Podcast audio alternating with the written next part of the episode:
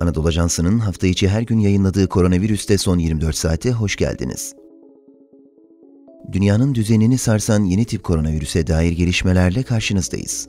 Bendeniz Halil İbrahim Ciğer. Dünya genelinde vaka sayısı 133 milyon 101 bin, hayatını kaybedenlerin sayısı 2 milyon 888 bin, iyileşenlerin sayısı ise 107 milyon 350 bin oldu. Türkiye'de Sağlık Bakanlığı'ndan yapılan son güncellemelere göre bir günde 271.547 COVID-19 testi yapıldı. 49.584 kişinin testi pozitif çıktı. 211 kişi hayatını kaybetti. İyileşenlerin sayısı ise 28.498 oldu.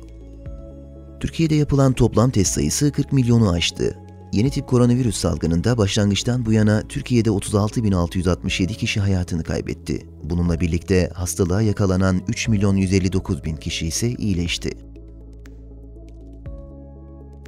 Ege Üniversitesi Tıp Fakültesi Tıbbi Viroloji Bilim Dalı Başkanlığını yürüten Profesör Doktor Selda Erensoy, AA muhabirine aşılanan kişi sayısının artmasıyla antikor testlerine de talebin arttığını, ancak antikor testi için kullanılan kitlerin henüz standartizasyonunun tamamlanmadığını ve bu testlerin sonuçlarına güvenerek hareket edilmemesi gerektiğini söyledi.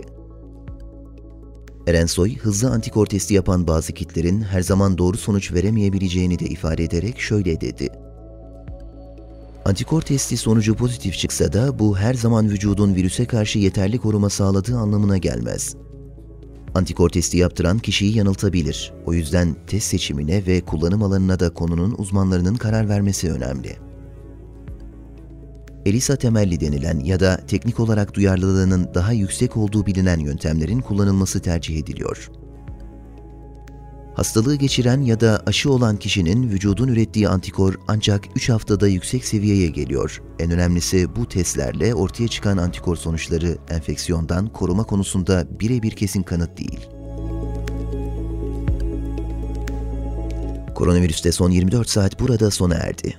Spotify, SoundCloud ve diğer mecralardaki podcastlerimizi dinlediğiniz için minnettarız. Lütfen abone olmayı unutmayın. Hoşçakalın.